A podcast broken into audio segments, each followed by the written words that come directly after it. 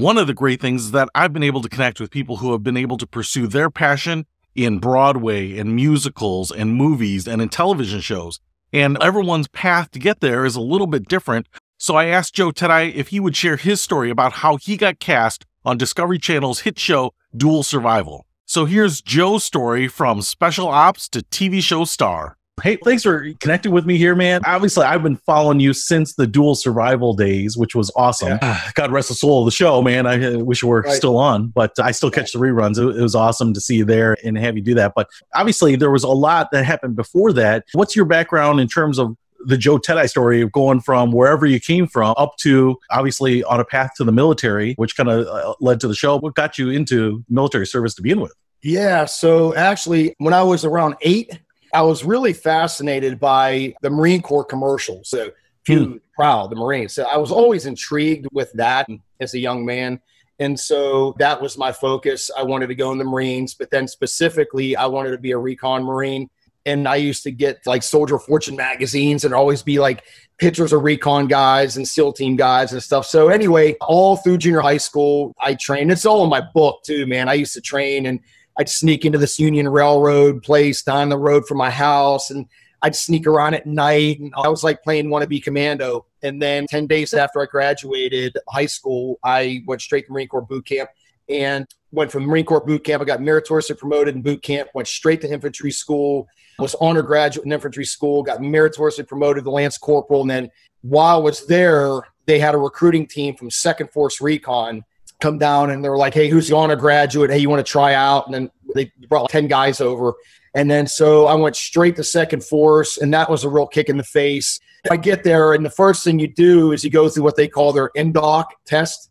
And this is back in the day. You got to remember, this is in 83, right? I don't want to talk about now, but back then they had the NDOC test, and it was like a way to just wash guys out immediately. And it was like three or I can't remember, it's like three or four days they just keep you up all day, all night, all day, all night, just constant PT until you quit. And then after it's done, then you go into what was called the RIP platoon, Recon and Indoctrination Program. And so you're basically waiting for your ARS class or Amphib Recon class to form up, which is kind of like BUD/S for the SEALs. Amphib Recon School is the Marine Corps' version to get your 0321 MOS, which at that time was Reconnaissance Marine. Timing sucked. So I go through, I get, I do the NDOC test, and I was in the RIP platoon for four months. It was literally seven days a week. I remember walking to the chow hall and then walking across this grassy area, and all you hear is drop. And you're out there, and you're out there for hours until somebody tells you to get up. And you're just constantly running to the paraloft and grabbing a parachute and running to the scuba locker and grabbing, and just smoking it for four months. And then my ARS class formed up, and the timing again kicked me right in the face. I was in a winter class so I started ARS in September. And at that time, it was at a place called Fort Story, Virginia. It was literally this tiny little Spartan compound on the beach on the Chesapeake Bay. And it was like a few Quonset huts, some pull up bars, PT logs, some IBS boats, a huge beach and water. And to be honest with you, that's about all you need to torture people and to see who wants to be there and it was very Spartan. It was terrible because swimming in the Chesapeake Bay in the winter, man, I remember them saying the water was like 51 degrees, 52 degrees. We had Farmer John's, which was basically just like no sleeves, no legs, wetsuits with a hoodie, and then BDUs. And we would swim twice a day, morning and night, with a rucksack. The first two weeks you didn't, but like after that, you swam with a rucksack on a tow line. So, of course, it's floating in the water like an anchor you got your two quart canteens holding it up. And anyway, you're swimming in buddy teams. And the swims, they started out like a thousand meters. And then our longest swim, I think, was four miles. You basically swim out 100 yards all the way down the beach. And of course, when you get out of the water, the instructors are sitting there, lounge chairs with all their warmies on, a fire, drinking coffee, and you're getting out of the water and you're just like hypothermic. And they're like, You want something to drink? I'll give it to you if you want to quit. And then you got to put the rucksack on and run back to the starting line and your legs are already rubber. But anyway, brutal school. And let me say this, and I've said this publicly, and I'm going to say it again. I've been asked this question What was the hardest training, physical training, have you ever been through? By far, Amphib Recon School, 1983, Fort Story, winter class. Yeah, you couldn't pay me a million dollars to do that again. But yeah, it was brutal. And what was crazy is that the Marine Corps at the time, I got to remember, this is 83, they didn't have MARSOC. Now they got MARSOC, Marine Special Operations Command, which is part of SOCOM. Back then they didn't. They had 1st Recon Battalion, 2nd Recon Battalion, 3rd Recon Battalion, which was in Okinawa, 2nd was in Lejeune, and then at, at the beach, and then 1st was in California. They had one Force Recon Company, one. So out of, let me think, in 83, there was about 200,000 Marines in the Marines. There was one Force Recon Company, like 80 guys. That's it.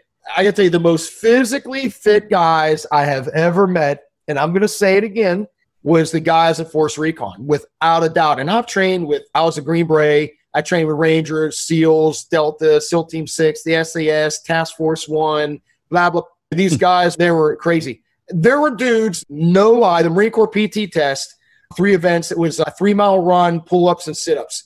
There were guys doing the entire test in 18 minutes. No lie. That means you were doing the three mile run and 20 pull ups and 80 sit ups in under 18 minutes. I wasn't one of them. Now you had to do a 300 or you were gone, but that means you're doing a three mile run under 18 minutes. That's yeah, that's sub six minute miles. That's straight up, dude. But yeah, those guys were cyborgs. It was crazy. I've never seen anything in my life. We used to do company formation runs to Onslow Beach and back, 14 miles, seven miles down, seven miles back, through the tank trails, deep sand, all the way down this long road. We'd get to the beach, get in the water, everybody just get smoked, and then run all the way back like it was nothing. Yeah, crazy. Yeah, just just the time and the feet and the pace. Even if you're just in good shape, carry nothing. Uh, oh, that's no. crazy. Yeah, good shape. It was crazy because like in the winter we would do PT. I swear to God, dude. Wintertime, I remember cars uh, driving by the barracks. It was in French Creek. It was uh, a barracks that had radio battalion on one side and second force. It was a three-story barracks and split in the middle. And we'd be out there in the winter with snow on the ground, PTing in green t-shirts, UDT shorts, and jungle boots. And it was snowing on the ground. It was really, it really was, it was a kick in the face for me. Wow, this is no joke. You asked for it, you got it. Here I am. But to this day, with all the schools, I've been to 30 schools, and I would have to say that those guys are in the best shape. And now, of course, you got Marsoc. And that's why I left the Marines, is because at the time I was so disenchanted. It's, you've got these guys who jump scuba qualified, some guys were Halo, Ranger School, all, all this great talent wasn't getting used. It wasn't getting used. And I just got disenchanted, so I got out and I, am always be a Marine, and that's where, where my career started. But and then of course I got out. Long story, moved to Vegas, became a stockbroker. I tried that for five years. I was mildly successful. I worked for Bear Stearns, and then I still had that in the back of my head because I was still a young man. I got the Marines at 21. I was in from 17 to 21, and I was a stockbroker. And then I was a stockbroker for five years, but I still had that. I got to do more. So I went back in SF, went to selection, Q course, Halo school, blah, blah. And because uh, I was already dive qualified. And so I just got back in SF. I did that. Still, nothing was going on. Desert Storm came and went. We never even got activated. And then, right when I was getting ready to ETS, I, I get an invite from a government organization. And they basically said, Hey, you were referred to us by so and so, and uh, would you like to try out? And uh, long story short, I, I did. It was a very long process. I didn't have the proper security clearance. I only had secret clearance. You had to have a top secret SCI and a polygraph. And I was told, hey, don't get so excited because 50% of the guys don't even make the polygraph. And most of the guys that were being recruited statistically were from the tier one units from Delta and SEAL Team 6. They were actually guys that were getting out, they were picking them up. And 50% of those guys would be past the polygraph. That's real world. And then that was just one part. Then board and then my class formed up basically like an OTC class, which Delta has an OTC. This particular unit had an OTC course too, was six months, and four of us graduated.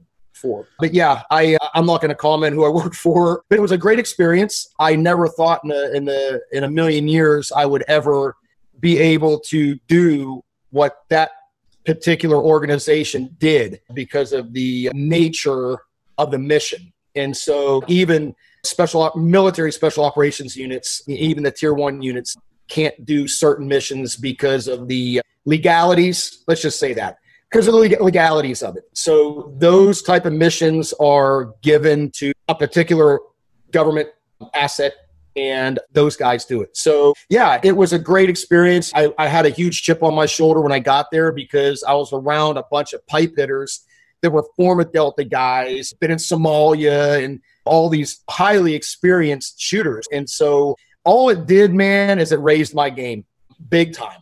And like the big thing there was shooting, right? and wasn't a bad shooter by any stretch of imagination with an M4 but what really separates the men from the boys when it comes to combat marksmanship is pistol. And even in regular, I'll say vanilla soft units like special forces and SEAL teams, yeah, you shoot pistol, sure, of course, but certainly not to the level that you had to be there. The, the standards are so much higher. And I was actually worried. I wasn't worried about the carbine part, but the pistol, I was like, wow, I know these guys are like the best combat pistol shooters in the world. But I tell you, man, there was a couple guys I would love to mention their names, but I can't. They took me under their wing and they really pleased me up, man. I was getting my draw time like under a second and a half and a second 1.4, where my draw time when I was training all the time was under a second. So I could draw from the holster one round on the target at seven meters under a second. And that I'm told that's pretty fast. And but those are the kind of guys I was around. So a couple of the dudes are really cool, and they really they really helped me out. And again, it's all about that performance stuff. And I remember one day this guy we were on the range, and he was one of the instructors. He was an older cat, and he comes up to me. So Joe, you think you're good enough to be here? I'm like, yes, sir. I think I'm good enough. He guess what? We don't need good. We need great. And I was like, wow. Okay, I'm just to shut up. And I'll be honest with you, dude. I don't even know, even being there, how many operators they had. I can guess because the way the unit rotated, and I don't want to get into the details of it, but the way guys rotated in and out of being downrange, I can estimate there's so many guys here and so many guys here and so many guys here. More than likely, it's about this many. Very small. Um, let me just say, I worked with SEAL Team Six and Delta on, and when I was in Iraq with Delta, and then SEAL Team Six in Afghanistan when they split the two operational areas. And so I know how many guys are in each squadron. And put it this way, the unit I was in was smaller than one of their squadrons. And there's like in Delta, you have A, B, C, D, who knows, or maybe EFG now, but then SEAL Team 6 has Blue Squadron and Red Squadron and Gold Squadron and Black Squadron. And again, they may have a Purple Squadron, but at that time, it was smaller than one of their squadrons. That's how small it was. But then what happens now? So now you're doing that, and at some point you end up on dual survival. So what goes on? How does this all come to be? Yeah, Bro, you can't even make this up. And I've told this story before. I was still in that particular unit at the time, and I was kind of like on hiatus. I had been on a really long deployment. Normally, our deployments were very sh- three months, but we were out every night. So you, your operational tempo is every night. But I extended uh, one month, so I was like on a four month deployment, and I came back and I basically told them like I need to decompress for a while. They're like, fine. And so I actually went out to the desert. a buddy of mine called me and said, Hey, you want to come help me train MARSOC? They're going to do a pre deployment training out in the desert, out in California. And you want to come help? I'm like, Yeah. So I went and helped him. And while I was there, another friend of mine calls me and he's like, Dude, have you seen this email that's going around the community? And what he meant by the community was this special operations community. And I said, No, what is it? And he says, Let me send it to you. So he sends it to me. basically, it was very ambiguous. It said, Wanted special forces type individual for reality TV show, send headshot and resume. That's what it said. It's all said. I'm like, dude, it went in one or not the other. And so he keeps bugging me and bugging me. And I'm like, God dang, just to shut you up, I'm going to do it. So I did. And I like picked this totally, I didn't even care. I picked this picture that was out of focus. I don't even remember what picture was. It was a picture of me in Afghanistan or something. Anyway, and I sent my resume and I sent it in. I just blew it off. Because you got to remember, I was in a unit that if you even took a picture and somebody saw it, they'd be like, come here, need that film. You know what I mean? So it wasn't even on my radar. And so I turned my stuff in, and three weeks later, so I get this phone call from this guy. He's like, "Hey, my name's Sones. I'm a talent rep for uh, Discovery, and we got your stuff. Really interesting, but don't get your hopes up. We've got, I think that's at 1,800 people turn in their stuff, right? I'm like, okay, great, nice, have a nice day. So I get a call like a week later from the same guy saying, oh, hey, you're down to the 35. I can't remember. I kind of like just blew it off. I wasn't even listening to him. Then I get a call a week later from a lady, and she's, you're down to the top five, and we want to fly you out to Arizona to do a chemistry test with the other host. I'm like, what's a chemistry test? Oh, you're just going to interface with them, and we're going to video you and see how you guys interact. And I'm like, oh, okay. And it was starting to get real, but it's still just like national TV. I didn't even know what show it was. I asked, I said, what show is this? They wouldn't even tell me. They wouldn't even tell me. And so I'm like, all right, whatever. So a few days later, they fly me out to Arizona. Right after I get off the phone, like the next day, I got sick as a dog. I got like the flu or something, and I'm running at both ends. So I fly out to Arizona. They pick me up. They bring me to this hotel. They sequester me. They're like, "Don't leave your room. We'll bring you food. Don't walk around." I'm like, "What? Wow, this is like where I came from, right? Hiding you out and stuff." And so uh, that morning, they pick me up in, in this white van. They take me out in the desert and I see like they have all these tents. Like there's like three tents over here, and in mine, and another was like five of them. And I could see a guy in each of them, but too far away to talk. So I see one guy, somebody walk over, and they walk him over this hill, and he was gone for about a half an hour, and then he comes back, and then this guy walks up to me, and he was the executive producer, and he's like, "Look, here's all we need you to do. You're going to walk down this trail. You're going to go over this hill, and when you go over the hill, you're going to see a guy standing there. Just pick up a conversation with him." And I'm like, "What do you want me to talk about?" He's like, anything just start talking to him. That's okay. And he's ignore everything else. How hard is that? So I walk over this hill, and the first thing I see is a bunch of vehicles and tents and cameras. I'm like, oh, wow, this is real. And then I look down this trail and I see Cody Lundin standing there. And what was funny is I used to watch the show. I watched Dual Survival. Dave Canterbury was on the show, and I was a huge fan of Dave. See, his former military guy knows his stuff cold, great personality, very aggressive, alpha male. So I watched it, and first thing I thought is like, what happened? They killed Dave. I was like, what happened to Dave? Super dangerous so, out there, man. So anyway, I walked down there, and I knew Cody walked around barefoot. So I basically the first words out of my mouth was like, "Let me see the bottom of your feet."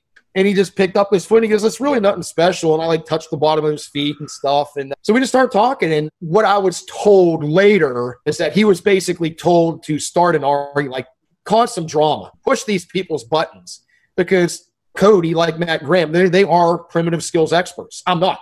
I'm pretty damn good at it now, but because I've hung around those guys, but that's not my thing. I'm not into rubbing sticks together. It's called a lighter.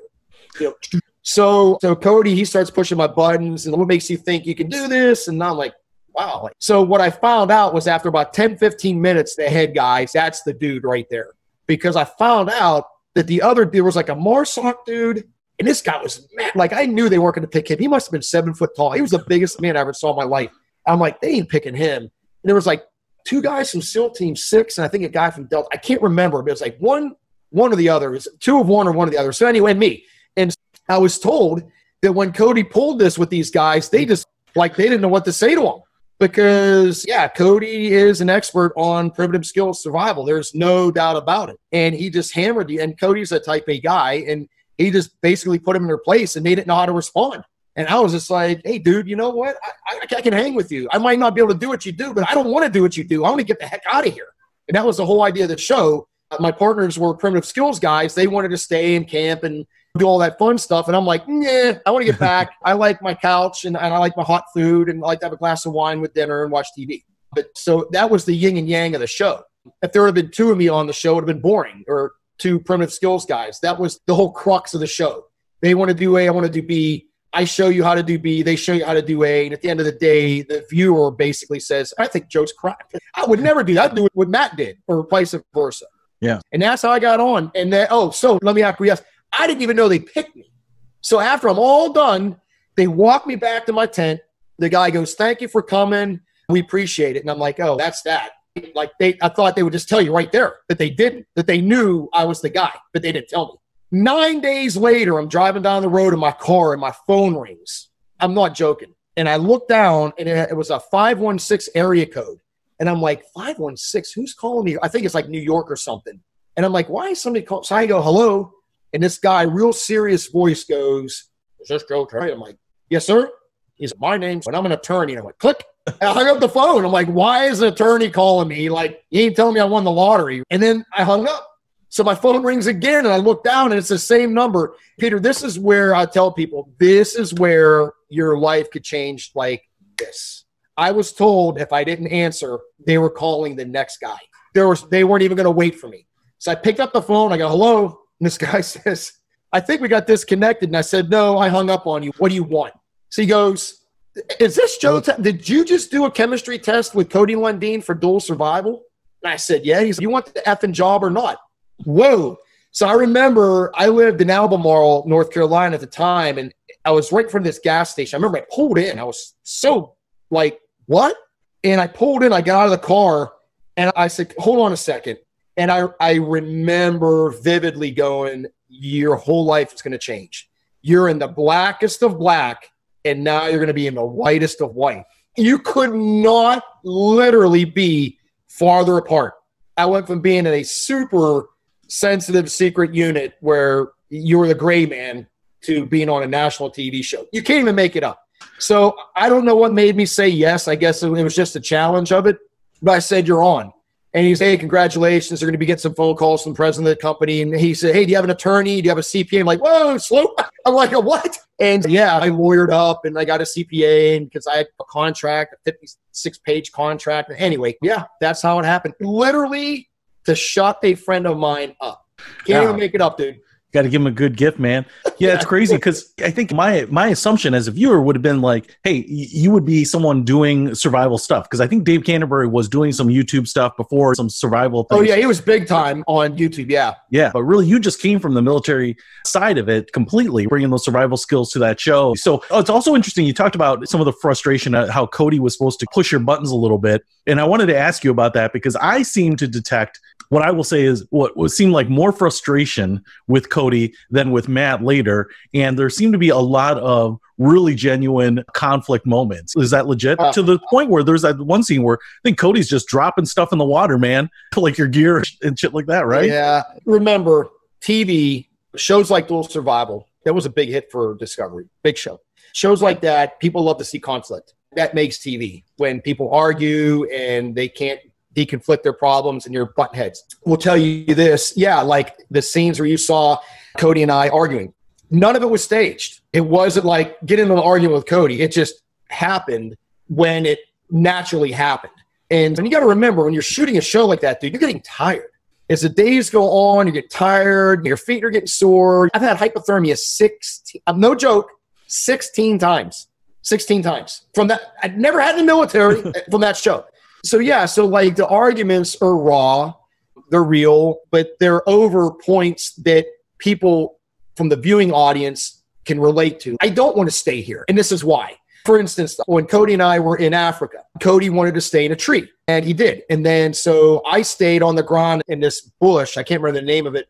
It had giant thorns on it. So I like hollowed out a spot and I put elephant crap all around me to set myself. And I told Cody, you're up there and your scent's going to travel and, and lions are going to smell it and they can climb the tree. And he's, you're on the ground and a rhino and an elephant. So it wasn't like he was right or wrong or I was right or wrong. It was giving the viewer an opportunity to pick a side. You know what I mean? And that's what it was all about. And sometimes Cody was right and sometimes I was right. But my frustrations with Cody was the fact that he was barefoot. And yes, to answer your question, yes, he went barefoot everywhere. When he got on planes, he would throw down a pair of sandals. But that was his lifestyle, right? That's the way Cody lives. And I will tell you, guys like Matt and Cody, they are legitimate. They live that lifestyle straight up. Cody's got a place, I think it's in Arizona, that's faces solar south, and he built it and he collects his own water. Like he lives that lifestyle, which is unique. And so does Matt. The thing about Matt was Matt, he did wear sandals. He never went barefoot, but he did wear sandals. But Matt was a world class athlete, which a lot of people don't know. He ran like this trail in California. I can't remember what it's called, but it was like a thousand miles. Like he did it in a certain month. The guy was an exceptional runner, an exceptional swimmer, an exceptional climber. So we could do things that made the show sexy. So that was really fun because it gave me a chance to show my physical prowess too, because I pride myself on that. But Matt was an exceptional athlete. And so I would actually say world class. And so it made the show a lot more fun for me. And Matt, of course, is a, an expert in primitive skills and two different people. You just got to understand mm. Cody's not Matt, Matt wasn't Cody. You know, it was tough to argue with Matt because Matt was a very humble guy he he wasn't like, hey, I'm an expert at anything, and it was tough to argue with him. But I got prodded a few times by the uh, the executive producer, uh, Mr. Nichelle, who was the executive producer from Original Media. He was like the head honcho. He was the one that put the shows together. He's like, dude, you got to mix it up a little bit. All right. And I'm like, it's hard. I know Matt's a nice guy, but you, you got to mix it up. I'm like, So we got into a few scraps, but Matt's a, he was a consummate professional, and I got to tell you, between between Cody and Matt, my primitive skill game when I got there, I'll be totally honest, from one to ten was probably a five. Which SF guys and SEALs are not survival. If you're rubbing sticks, it's a school. If you're rubbing sticks together, you're really you should die for being so stupid. You have them later, but I would honestly tell you after working with both of those individuals I would say my primitive skill game is probably around an eight right now. Matt and Cody are tens, and I'm not there, and I'm not a nine, but I'm, I'm a strong eight only because I sat there and watched these guys and talked to them and practiced. And how did you do that? And you didn't see any of this stuff because it's all behind the scenes. But I picked these guys' brains, and they were nice enough to share their knowledge with me. And uh, so it took my survival skills from middle of the road SF guy or SEAL or whatever MARSOC guy to there because you don't practice that stuff. You're you're doing CQB and room clearing and shooting and skydiving and scuba. You do all that. If you're out there rubbing sticks, that's not even a skill set you should be thinking about. But yeah, it was a unique experience, man. Very unique.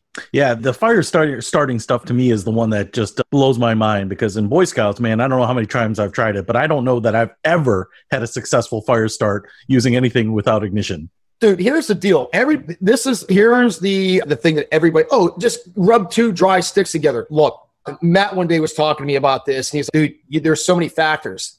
The ambient air temperature right? Altitude the density of the wood. Like he had this stuff down cold. And cody did too to the tiny little nuances just because you have two dry and some wood won't even get hot enough to make that little ember um, don't quote me on this, but I believe it was like 800 degrees. I think you had to get the wood up to 800 degrees to make that little cherry, and then you take that cherry and you put it in your tinder bundle. Some wood just won't get that hot. It just won't because of the density of the wood and the grain of the wood, and the, that's what those guys brought to the table. They had it down cold, and I knew nothing. No one ever told me about that stuff. Oh, the grain of the wood and the density of the wood. Like it was just like here's two sticks right up together. Good luck. And then the creativity of how they would make it, whether it's using a bow drill. I remember Cody one time made this crazy ass contraption. I don't even remember what it was. I think it was called a fire drill or something. Anyway, it was amazing. He pushed on this thing and it was spinning. And it had these two handles and he did it with 550 cord. It like, mm. and Matt did the same thing. He has some really creative ways instead of just rubbing sticks together. The producer would say, Look, how do you sex this up a little bit to give the viewer a different look? And Matt would sit there and go, I got it. And it was amazing, dude. To watch that, I was always amazed watching that happen because I could do it, not as good as them. But whenever I did it, I was just like, wow, that's mine was more MacGyver stuff. I don't know if you saw the one in Romania where we made that balloon. I made that balloon and we filled it full of hot air and it floated away and had a note on it. Like I was all little MacGyver stuff, just trying to think about what you can do. But I would say 80% of the primitive skills stuff that actually needed to be demonstrated was mostly on their shoulders. I'd make a fire using a lens. I used a light bulb one time. I cracked it open and used a filament and a gum wrapper and a battery, stuff like that. But the primitive stuff, that's what they were on the show for. I was on the show as a spec ops guy, you know, that mindset go. And to this day, I would tell people my personal opinion. I'm just telling you what I would do if I was caught in a real world survival situation, I would pick a direction, deduce where you're at, and go until you cannot stop. Because remember, every day you're out there, you're getting weaker, you're not eating right, you're not drinking right, you're not sleeping right, headache, nausea, diarrhea, vomiting, sugar bites, mosquito bites, blah, blah, blah. You're just going like this, right in the toilet. And after about five days, dude, you're like hamburger. When we were in Sri Lanka, I was there with Cody we shot two episodes back to back. We were walking through like chest deep. It was nasty, dude. The nastiest water I've ever been in. Chest deep mangrove water. I got out of the water. I had 220 leech bites from my waist down. They count. I'm like, what the hell? I, I said, count these. 220 leech bites. And just like anything, man, life is full of open and closed doors. And I chose to walk through that door. I did it. Actually, I shot more episodes than anyone else on the entire show history. Um, I think I shot 41 or 42. I can't remember. But because then after Matt and I left, then they brought in two more guys and then two more guys. And then the show just went right, in the toilet. Because Matt and I had really good chemistry and it showed. And I was only half of that equation. There were two people on the show. But yeah, there were some dicey moments. Dude, let me tell you, shows like that are they're dangerous to shoot, bro. Hmm. No lie. Like I was in Africa, got charged by an elephant, lions around. Matter of fact, Cody and I floated right by a hippo pod. I don't know, 20 feet away from us. We were in this dugout mokoro, basically a tree. The water is about that far from going over the edge of it, and we he's trying to paddle, and the river's just taking us, and it, we literally floated right by a pod of hippos. It's dangerous. It was a dangerous. It ain't like shooting some show in a soundstage. You're out in the environment. Like when we were in Wyoming, the episode that had it was Matt and I, and it was on top of a mountain, and it was a broken down snowmobile, and we plagiarized it. You don't know this, but I was sick as a dog when we got there and I almost couldn't even film, but I was like, I'll try to do the best I can. But I was really sick. But it was like 35 below zero without the chin wind chill factor. It was, dude, it hurt. You literally could take a glass of water. I always wanted to do it and throw it up in the air and just go poof. You know what I mean? It would just turn into ice, snow. That is dangerous cold. When you're like, oh, it's 10 degrees or one degree, it was minus 35 without the wind chill factor. Yeah, there were a lot with the extremes. I remember you guys being left on the top of the mountain trying to hike down once, and then there was one with Matt Graham with the, where he had the snowmobile shoes that he made yeah. out of the skids and stuff like that. Do you have a preference of an environment to be in? Would you rather be wicked cold like that or in like desert heat? What's better very, for you? Very good question. So let me just tell you, and again, this is my opinion. I can honestly say I've been in every climate on this planet from high altitude, like in Nepal, where Everest is, to the Atacama Mountains in Chile, or 17,000 feet. I can just say this any environment we don't have a lot of resources, like the desert, man, there ain't a whole lot to work with there. And the sun's just beating you down like a dog. There's really not a lot that makes shelter. You got to like dash in between shade, like Cody used to say. I think he used to call it, there was a word he used where you just dash in between the shade and you use it to regulate your body temperature. But the desert's brutal. I can't stand snow. I don't like being cold because I've had hypothermia multiple times. But I will tell you the one environment that if you were to say, hey, pick a place you got to survive, without a doubt, the jungle. And the reason being is you've got plenty of overhead cover for shade, plenty of resources. Water's pretty easy to find. There's plants that collect it if you know what you're looking for, but there's a give and take. It's hot, it's humid. You can find a lot of food. There's plenty of grubs and other things you can find if that's what you want to eat, which is disgusting, but sometimes you have to do that. But the jungle, a lot of resources, a lot of resources, and you can make things happen. And when you have resources, that'll get you out. But there's the other side. If you're in like really thick jungle, like I've been in jungle that was so thick, you literally had to walk and fall to push the to push the brush down, get up, walk, fall, it was that thick. That will wear you. Now, remember, you're burning calories. You know, you're burning four or 5,000 calories a day and you're sweating. So even though you have resources, you're burning. You're burning through calories like that, man. And you're smoking yourself and you're getting tired. Yeah. Jungle by far is where if you were going to drop me in the middle of nowhere, drop me in a jungle, please. It's interesting. I feel like in the jungle, there's a lot of stuff that will attack you. I feel like one of the shows that you mentioned, and I think it's that same snow show where you find the mountain lion tracks. Yes. And and I know that's not the first time I was introduced to the term, but you were the one that introduced me to the term of force protection because I think on a lot of those shows, you're doing something to be on the defense someone something attacks you. And I guess from what I could tell, Cody and Matt did not. They, they were a little bit more of integrate into the just the environment. So I'm curious. You always brought that dimension to it. What is that? Uh, just part of your just background? Was that yeah, yeah, no, dude, it's that's just force protection. So, like in even in gunfighting or anything, it's situational awareness. You don't want to be reactive. You want to be proactive. So the last thing I would want to do is be walking around and have this mountain lion pop. I go, can you give me five seconds to take a spear? It's too late. The, the thing with Matt and Cody is that they were just so comfortable being in nature. Like Matt, like he he looked at animals and nature and dangerous snakes as just part of nature. It just didn't rattle his cage at all because he'd been around it. And rattlesnakes and all of a sudden it just he was very opposed to killing snakes. Me, it's food.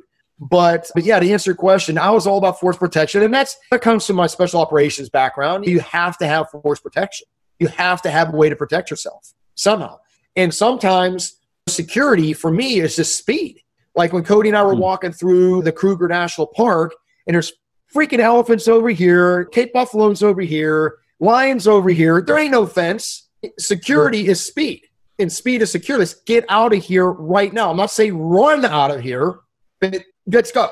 I want to put as much distance, time, and distance between that apex predator that can kill me like that as I can. So that was the whole special operations mentality, and that's what the show was about. They wanted to hang out. I'm like, no, nah, I don't think so. There's a lot of apex predators around here. I don't have a gun. I got a knife. Big deal. What's that going to do? I need a stick. But, but yeah, man, it was that yin and yang thing. It was that yin and yang thing. Yep. Now you mentioned it being a TV show. Let's be honest, right? After you eat the bugs or whatever you're doing, and I remember you smoking fish and, and, and fishing and stuff like that. Come on, they're feeding you too, man. You, you can't be out there for days on 100 calories. Remember, let me just say this: every show on TV, it doesn't matter what it is produced. Here's what I'll say about dual survival: one, they weren't going to let us die right? That's we good. had every episode, we either had an EMT or a doctor. Not all the time a doctor, only if it was like really dangerous, like when we were in Vietnam, or no, where were we? I think it was Sri Lanka. Like 30,000 people a year get bit by poisonous snakes there. Hmm. So they actually had a doctor with us the entire time in case somebody went down with a snake bite. But it, for example, if you've got a host on a TV show, right, and you're in the Bolivian desert, and you got to walk from point A to point B, and you know damn there's no water, and your host is going to drop dead from dehydration. They're not going to let you drop dead because you don't have a show anymore. But it's one of those things, man. It was a really cool experience. But again, one door opens, another closes, and it was a great experience. I'm going to put a link to Facebook. That's where I discovered you. Super excited to see that. Now you're active on there too. So I'm going to put links to all of that below, and hopefully Thanks, people can start tapping into the resource and, and the man that is Joe Teti, because I think we've been fans for a long time. So it's just awesome to be able to see you out there and, and sharing your knowledge with everyone. It's Thanks. been really helpful and entertaining to me. Thanks, this has been super, super awesome. Thank you so much, my man. You bet, Joe. I appreciate it. Take care, my friend. Stay safe, and we will see you next time.